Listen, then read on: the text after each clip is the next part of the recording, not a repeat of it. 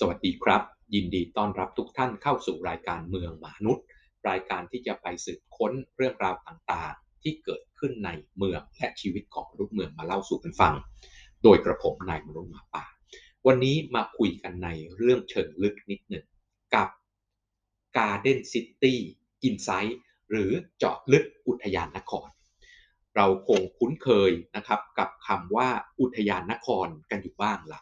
เป็นแนวคิดที่ทุกคนทั่วไปอาจจะคิดว่าเป็นเรื่องของเมืองสีเขียวนะครับซึ่งแนวคิดนี้ถูกคิดมาตั้งแต่คริสต์ศักราช หนึ่งพันแปดร้อยเก้าสิบแปด โดยเซอร์ Ebenezer Howard นะครับนักผังเมืองชาวอังกฤษเขาได้ตีพิมพ์หนังสือนะครับเล่มแรกของเขาชื่อ The Tomorrow A Peace and Path of Real Reform มีคำว่า reform คือการรื้อการปรับปรุงครั้งใหญ่นะครับแล้วก็หนังสือเล่มนี้ได้รับความนิยมเป็นอย่างมากแล้วก็ได้รับการตีพิมพ์ซ้ำอีกครั้งหนึ่งนะครับในปีหนึ่งพันเก้าร้อยสองในชื่อที่เราคุ้นเคยนะครับชื่อ Garden City of Tomorrow และชื่อนี้ก็เป็นชื่อที่ติดหูพวกเรามามากมายแล้วก็มีการแปลเป็นภาษาไทยว่าอุทยานนครแนวคิดนี้เป็นแนวคิดที่มีความสำคัญกับโลกในการพัฒนาเมืองมากๆตัวตั้งของมันเกิดจากอะไรครับความคิดอะไรต่างๆที่มีคุณูปการต่อโลกเนี่ยมักจะมีรากฐานมาจากปัญหาเป็นหลักนึกถึงประเทศอังกฤษที่เป็นบ้านเกิดของเอเบเนเซอร์ โฮวาร์ดและเป็นท้องเรื่องในการคิดเรื่องนี้ของเขาเนี่ยณเวลานั้นเนี่ยมันเกิดการปฏิวัติอุตสาหกรรมครับแล้วผลของการปฏิวัติอุตสาหกรรมเนี่ยก็ทำให้เมืองมีปัญหาเป็นอย่างมากการปฏิวัติอุตสาหกรรมทำให้เกิดความมั่งคั่งต้องการแรงงานเป็นจำนวนมากเข้ามาสู่โรงงานอุตสาหกรรมที่อยู่ในเขตเมืองครับรายได้ผลตอบแทนสูงนะครับกว่าที่แรงงานเหล่านั้นจะเดิมนะครับทำงานอยู่ในพื้นที่เกษตรนอกเมืองไม่มีความมั่นคงต้องพึ่งพาลมฟ้าอากาศนาล่มน้ำแล้งนะครับรายได้ไม่มั่นคงเพราะฉะนั้นเมื่อมีแรงดึงดูดว่านายจ้างบอกว่าโอ้ผมทำโรงงานอุตสาหกรรมนะครับมีการผลิตที่ดีได้เงินเยอะเข้ามาอยู่ในเมืองกันเถอะเพราะฉะนั้นแรงงานจากชนบทหลั่งไหลเข้ามาอยู่ในเมืองเมืองระเบิดครับเมืองระเบิดเกิดอะไรขึ้นครับนึกถึงเมืองในยุควิกตอเรียนนะครับในยุคนั้นก็คือเป็นบ้านแถวนะครับบ้านแถวสูง สามถึงสี่ ชั้นที่เราเคยเห็นตามหนังต่างๆนี่แหละครับบ้านแถวหน้าแคบเนี่ยเดิมอยู่กันหนึ่งครอบครัวก็คือคนที่มีฐานะดีอยู่ในเมืองเนี่ยก็อยู่กันหนึ่งครอบครัวนะครับแล้วพอเกิดการปฏิวัติอุตสาหกรรมโรงงานก็เข้ามาตั้งในเมืองนะครับแรงงานก็เข้ามาวุ่นวายละทีนี้มีทั้งควันนะครับคนจากไอ้น้ำเครื่องยนต์ต่างๆนะครับมีควันพิษอยู่ในเมืองนะครับเมืองเรียกว่ามีเป็นสีเทาเลยล่ะแล้วก็คนรวยก็บอกว่าโอ้ฉันไม่อยู่แล้วในเมืองเขามีโอกาสทางเลือกนี้เขาก็ย้ายไปอยู่ชาโตชานเมืองย้ายไปอยู่บ้านนะครับอยู่นอกเมืองหมดแล้วก็ทิ้งบ้านแถวเหล่านั้นให้เป็นที่อยู่อาศัยของแรงงานอุตสาหกรรมจากเดิมคนรวยอยู่กันหนึ่งครอบครัวนะครับในบ้านสูงสี่ชั้นกลายเป็น ยี่สิบถึงสามสิบ ครอบครัวผมไม่ได้พูดเล่นนะครับขนาดนั้นจริงเรียกว่าถ้าคุณลุกออกจากที่นอนเมื่อไหร่จะมีคนลงไปนอนแทนคุณทันทีแล้วก็เข้าทำงานนะครับโรงงานอุตสาหกรรมเปิดตลอดยี่สิบสี่ชั่วโมงการคุ้มครองแรงงานก็ยังไม่มีการใช้แรงงานเด็กเป็นเรื่องปกตินะครับเรื่องของอุตสาหกรรมยุคแรกก็เป็นอุตสาหกรรมสิ่งทอเพราะฉะนั้นก็จะเป็นอุตสาหกรรมประเภทที่ใช้แรงงานเป็นจำนวนมากต้องการแรงงานเป็นจำนวนมากอยู่แล้วเพราะฉะนั้นแรงงานเหล่านี้มีความมั่นคงทางด้านรายได้มากขึ้นนะครับรายได้รับเลยนะครับทุกวันได้รายได้ทุกวันแน่นอนแต่ว่าก็ต้องทำงานแล้วก็อยู่กันอย่างแออัดคุณภาพชีวิตไม่ดีเมืองก็มีปัญหาตามไปด้วยสิ่งที่เอเบเนเซอร์ โฮวาร์ดคิดก็คือว่าจะแก้ปัญหาเมืองอย่างนี้อย่างไรข้อเสนอของเขาเนี่ยเป็นข้อเสนอที่ได้รับความนิยมเป็นอย่างมากด้วยการที่จะบอกว่าเอากิจกรรมที่ไม่ควรจะอยู่ในเมืองเนี่ยออกไปอยู่นอกเมืองซะโดยหลักการก็คือเอาโรงงานอุตสาหกรรมนั่นแหละครับที่เคยแออัดที่เคยอยู่ในเมืองรวมถึงแรงงานกับโรงงานอุตสาหกรรมเนี่ยออกไปอยู่นอกเมืองซะออกไปอยู่ในลักษณะของสมดุลระหว่างแรงงานกับที่อยู่อาศัยก็คือ jobs and housing balance ก็คืออุตสาหกรรมที่ออกไปต้องการแรงงานเท่าไหร่แรงงานก็ไปอยู่ในเมืองของอุตสาหกรรมนั้นแหละก็เป็นเมืองที่มีบทบาทหน้าที่เฉพาะด้านอยู่นอกมหานคร แต่นอกเนี่ยนอกไปไกลแค่ไหนก็โรงงานอุตสาหกรรมยังต้องพึ่งพามหานครอยู่ครับทั้งเป็นท่าส่งออกทั้งเป็นตลาดใหญ่ทั้งเป็นแหล่งวัตถุดิบทั้งเป็นตลาดการค้าหรือเชื่อมโยงกับอุตสาหกรรมอื่นๆในฐานะวัตถุดิบของอุตสาหกรรมถัดไปเพราะฉะนั้นจึงไปไกลไม่ได้ครับจึงต้องอยู่บริเวณชานเมืองจึงเกิดเป็นระบบที่เรียกว่าเมืองหลักและเมืองบริวารเมืองบริวารเกิดขึ้นด้วยความคิดของเอเบเนเซอร์ฮาวด์แท้ๆเลยโดยที่ภาพที่เป็นหลักการของเขาก็คือมีเมืองศูนย์กลางแล้วก็มีเมืองบริวารหกเมืองอยู่โดยรอบเมืองบริวารเหล่านี้เนี่ยมีที่ผมบอกไปแล้วสมดุลระหว่างแรงงานกับที่อยู่อาศัยเอากิจการบางประเภทออกไปเป็นฐานเศรษฐกิจหลักของเมืองนั้นแล้วก็มีแรงงานที่ทำงานอยู่กับโรงงานอุตสาหกรรมหรือกิจการนั้นอยู่ในเมืองบริวารนั้นเลยแต่ยังต้องพึ่งพากับมหานครอยู่เพราะฉะนั้นในผังของเขาจึงวางไว้ว่าระยะทางระหว่างเมืองหลักกับเมืองบริวารเนี่ยอยู่ที่ประมาณสามสิบไมล์สามสิบไมล์เป็นระยะที่มลภาวะนะครับจากโรงงานอุตสาหกรรมเนี่ยไม่เข้าไม่มีผลต่อเมืองใหญ่ไม่มีความแออัดแล้วก็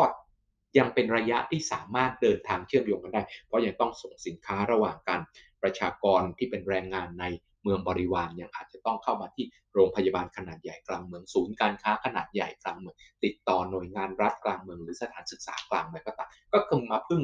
สาธารณูปการและบริการต่างๆที่มีขนาดใหญ่กว่าที่อยู่ในเมืองนั่นเองแล้วหกเมืองที่เป็นตัวเมืองบริวารเนี่ยจะมีเส้นทางรถไฟนะครับเชื่อมโยงกับเมืองหลักแล้วก็มีเส้นทางรถไฟเชื่อมโยงกันเองเพราะอาจจะต้องส่งสินค้าหรือเชื่อมโยงระหว่างกันในเมืองบริวารกันเองและมีเส้นทางหลวงเชื่อมโยงกันด้วยรูปทรงแบบนี้เนี่ยเกิดจากอะไรและแนวคิดนี้เกิดจากอะไรอย่างแรกก็คือเอเบเนเซอร์ฮาวด์เป็นอานาคิสต์อานาคิสต์คือคนที่ต่อต้านรัฐบาลกลางต่อต้านในมุมที่ว่าเขาคิดว่าในโลกยุคนั้นเนี่ยรัฐบาลกลางไม่สามารถจัดการเมืองและจัดการคุณภาพชีวิตของประชาชนให้ดีเนี่ยได้อย่างมีประสิทธิภาพเขาเชื่อว่าชุมชนหรือท้องถิ่นเนี่ยควรจะเป็นตัวหลักในการจัดการเพราะมีความรู้ว่าตัวเองต้องการอะไรแล้วก็อยู่ตัดติดกับคนที่จะรับเซอร์วิสนั้นๆเข้าใจปัญหาและอื่นๆเพราะฉะนั้นการจัดการโดยรัฐบาลกลางไม่มีประสิทธิภาพท้องถิ่นควรจะจัดการเองการจัดการเองของเขาเนี่ยเลยนำมาซึ่งแนวคิดสำคัญของเขาก็คือว่าเขาคิดว่าเมืองบริวารของเขาเนี่ยควรจะเป็นเมืองนะครับองค์กรปกครองส่วนท้องถิ่นระดับเมืองที่จะเป็นคนจัดการเองรูปแบบที่เขาเสนอก็คือการเช่าระยะยาวหรือที่เรียกว่า leasehold โดยที่เมืองเป็นเจ้าของที่ดินเมืองนะครับเป็นเจ้าของที่ดินไม่ใช่รัฐบาลกลางเป็นเจ้าของที่ดินเมืองเป็นเจ้าของที่ดินแล้วก็ให้ประชาชนเช่าระยะยาวเช่าระยะยาวอย่างไรตัวเลขที่เขากำหนดไปก็คือเก้าสิบเก้าปีเฮ้ยเดี๋ยวเก้าสิบเก้าปีนี่อย่างเช่าระยะยาวอย่างลีสต่างๆในคอนโดของบ้านเราสามสิบปีเองเก้าสิบเก้าปีมีใครอยู่ถึงเหรอเพราะกว่าจะลีสบ้านได้เนี่ยก็อายุสามสิบ สี่สิบแล้วล่ะคุณจะอยู่ถึงหนึ่งร้อยยี่สิบ หนึ่งร้อยสามสิบปีเหรอไม่ใช่แต่ว่าสิ่งที่เขาคิดก็คือลีสโฮเนี่ยทำให้ประชาชนมีความมั่นคงของที่อยู่อาศัยไปจนตายไม่ได้คิดว่าคนจะอยู่จนถึงครบระยะลีสเก้าสิบเก้าปีนะครับแต่เพื่อให้คุณมีความมั่นคงว่าคุณไม่ไม่หมดระยะลีสไม่หมดสัญญาลีสตอนคุณอายุ เจ็ดสิบ แปดสิบ ซึ่งคุณก็ไม่รู้จะไปหาเงินจากไหนมาลีสใหม่แล้วนะเพราะมันใช้เงินก้อนใหญ่ก็คือคุณอยู่ในวัยทำงานแล้วคุณสามารถที่จะลีสที่อยู่อาศัยสร้างความมั่นคงของที่อยู่อาศัยไปจนตายได้เพราะฉะนั้นคุณก็จะตัดภาระต่างๆของคุณออกไปที่จะต้องมาหาเงินมาจัดการที่อยู่อาศัยมาซื้อที่อยู่อาศัยใหม่หรือมาลีสใหม่ตอนคุณแก่ๆและราคาที่อยู่อาศัยก็จะลดลงด้วยเพราะลีสยังไงก็ต้องถูกกว่าซื้อขาดแน่นอนสิ่งสำคัญอีกอย่างหนึ่งที่ตามมาก็คือว่าจากการลีสตัวนี้เมื่อคุณหมดอายุเนาะหมดอายุก็คือคุณตายหรือคุณจะย้ายออกจากเมืองไปได้งานที่อื่นก็ตามสิทธิ์ในการลีสจะกลับมาสู่เมืองอีกครั้งหนึ่งถ้าคุณตายเขาอาจจะบอกว่าเออโอเคลูกหลานคุณยังอยู่เมียคุณยังอยู่ก็ให้คุณอยู่ไป เนาะแต่ว่าถ้าหมดเมื่อไหร่สิทธิ์ในการจะให้ใครเช่าต่อจะกลับมาสู่เมืองอีกครั้งหนึ่งเพราะฉะนั้นเมืองจะสามารถควบคุมนะไม่ว่าจะเป็นรูปร่างหน้าตาที่เราเห็นนะครับควบคุมรูปร่างหน้าตาสีหลังคาประเภทการใช้งานและอื่นๆได้เหมาะสมกับส่วนรวมมากที่สุด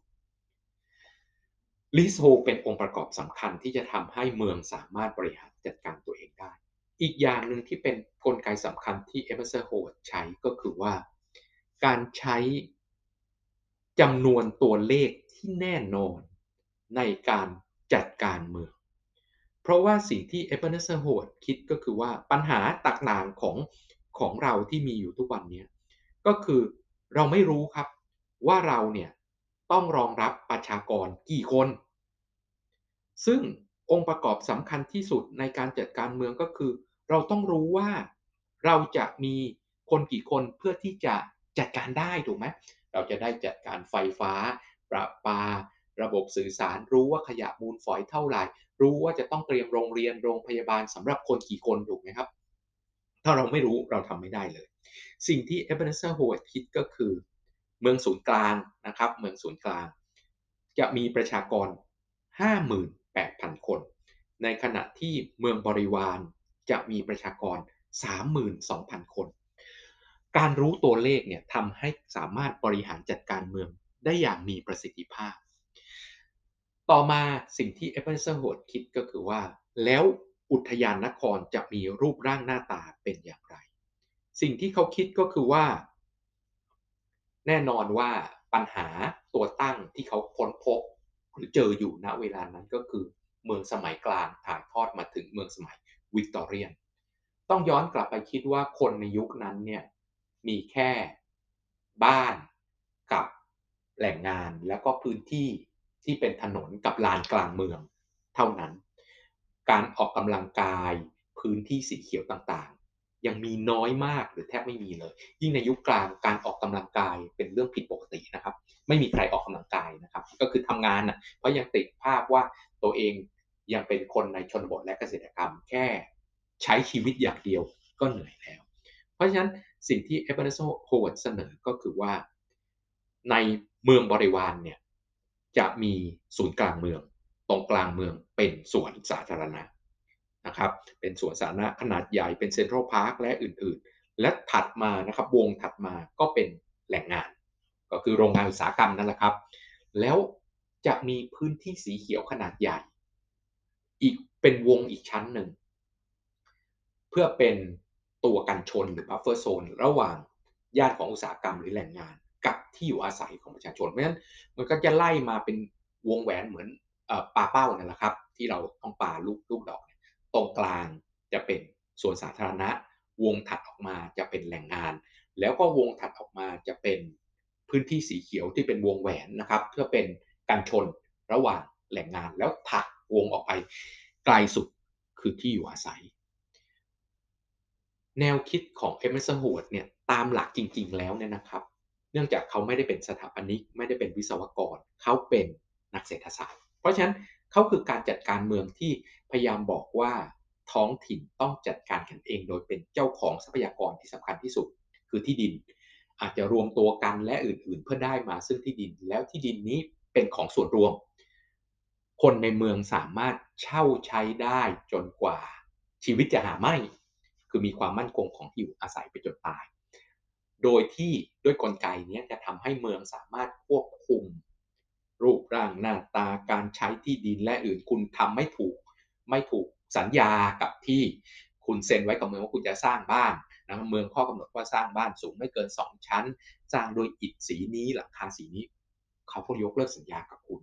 เพราะฉะนั้นด้วยวิธีนี้คณะกรรมการบริหารเมืองนะครับที่ดูแลเรื่องที่ดินตรงนี้ก็สามารถจัดการกลไกต่างๆได้อย่างเหมาะสมสิ่งที่ Ebenezer Howard ทำเนี่ยได้รับความนิยมเป็นอย่างมากครับได้รับการยกย่องเขาได้เป็นเซอร์ได้เครื่องราชชั้น โอ บี อี คือมีเซอร์นำหน้าแล้วก็เกิดความคิดว่าความคิดนี้ดีสามารถแก้ปัญหามหานครต่างๆที่เป็นเมืองอุตสาหกรรมของอังกฤษนะครับลอนดอนแมนเชสเตอร์และอื่นๆได้ดีเพราะฉะนั้นก็เลยเกิดการตั้งสมาคมอุทยานนคร หรือ Garden City Association ทำตามแนวคิด Ebenezer Howard เลยสไตร์มากความคิดนี้ดีมากแล้วก็รวบรวมเงินกันนะครับสร้างอุทยานนครตามแนวคิดของ Ebenezer Howard จริงๆที่เมือง Letchworth นะครับเป็นเมืองแรกก็คือการการเป็นเมืองบริวารของลอนดอนนั่นเองแล้วก็เมืองที่สองนะครับก็เกิดขึ้นคือเมืองเวลวินแล้วก็เอเบเนเซอร์โฮดก็เสียชีวิตที่เมืองนี้ก็คือไปอยู่ในเมืองเวลวินเนี่ยแล้วก็ตายที่เมืองนี้ก็คือได้ใช้เมืองที่ตัวเองคิดขึ้นมานะครับแล้วก็เกิดแนวคิดนี้ข้ามไปที่ประเทศอเมริกาเกิดการ์เด้นซิตี้หลายๆแห่งในประเทศอเมริกาและแนวคิดนี้แพร่ไปทั่วโลกแต่คนในคนทั่วโลกมักจะคิดว่ามันคือการสร้างเมืองสีเขียวแต่ในความเป็นจริงไม่ใช่เลยครับในความเป็นจริงสิ่งที่ Ebenezer Howard คิดไว้ก็คือภาคมหานครที่มีหลักการของเมืองศูนย์กลางและเมืองบริวารโดยที่มีระยะทางที่เหมาะสมที่แยกขาดระหว่างเมืองศูนย์กลางกับเมืองบริวารแต่ยังพึ่งพากันได้อยู่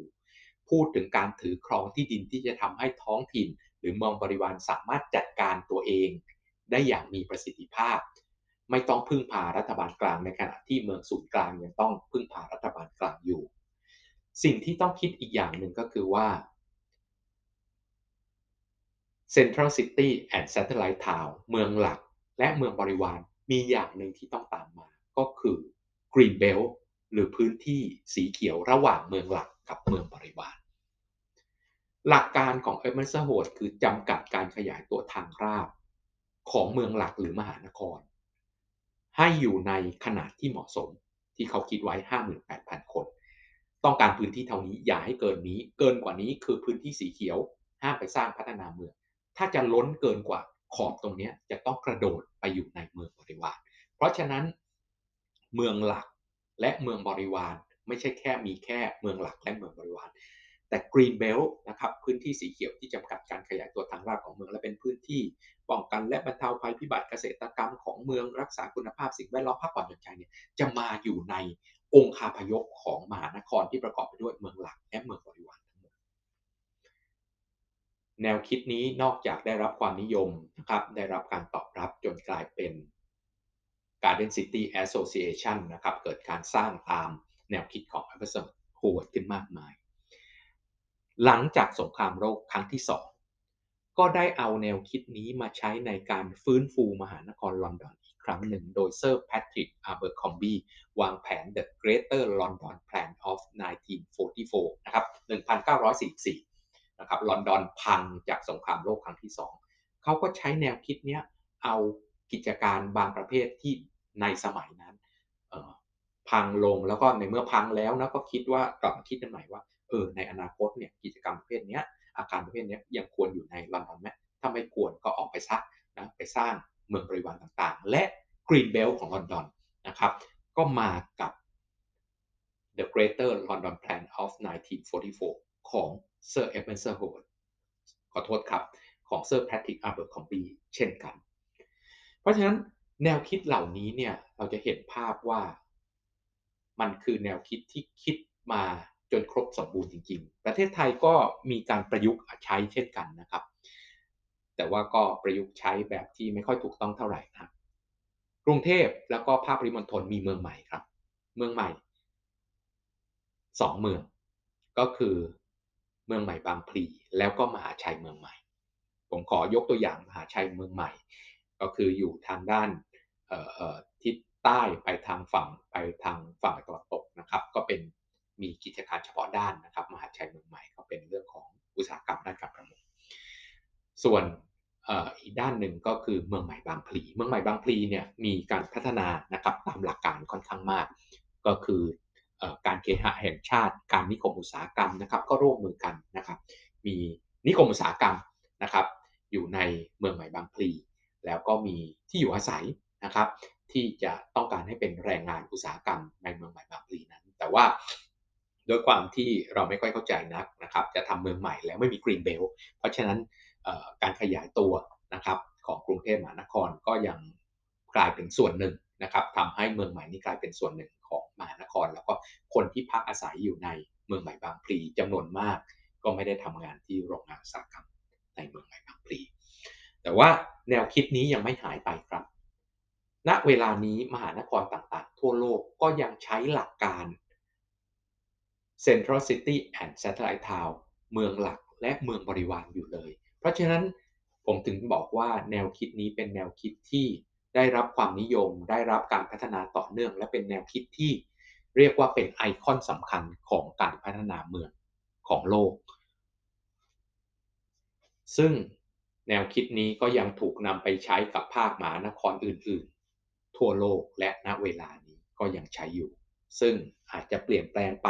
ไม่ว่าจะเป็นเกิดสิ่งที่เรียกว่าเบสทาวน์นะครับเมืองเฉพาะที่อยู่อาศัยอย่างเดียวเกิดเมืองศูนย์กลาง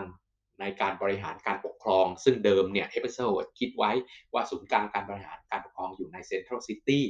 นะครับแซทเทลไลท์ทาวน์เป็นเมืองอุตสาหกรรมประเภทต่างๆแต่ณเวลานี้เซ็นทรัลซิตี้แอนด์แซทเทลไลท์ทาวน์บางประเทศแซทเทลไลท์ทาวน์คือเมืองบริหารการปกครอง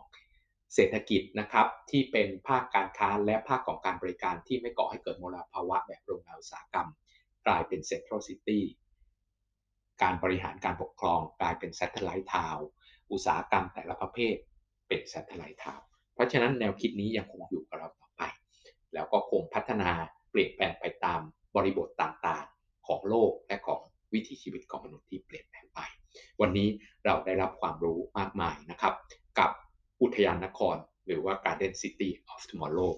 วันนี้ต้องขอลาไปก่อนแล้วพบกันใหม่กับรายการเมืองมนุษย์กับกระผมนายวนุชหมาป่าลาไปแค่นี้สวัสดีครับ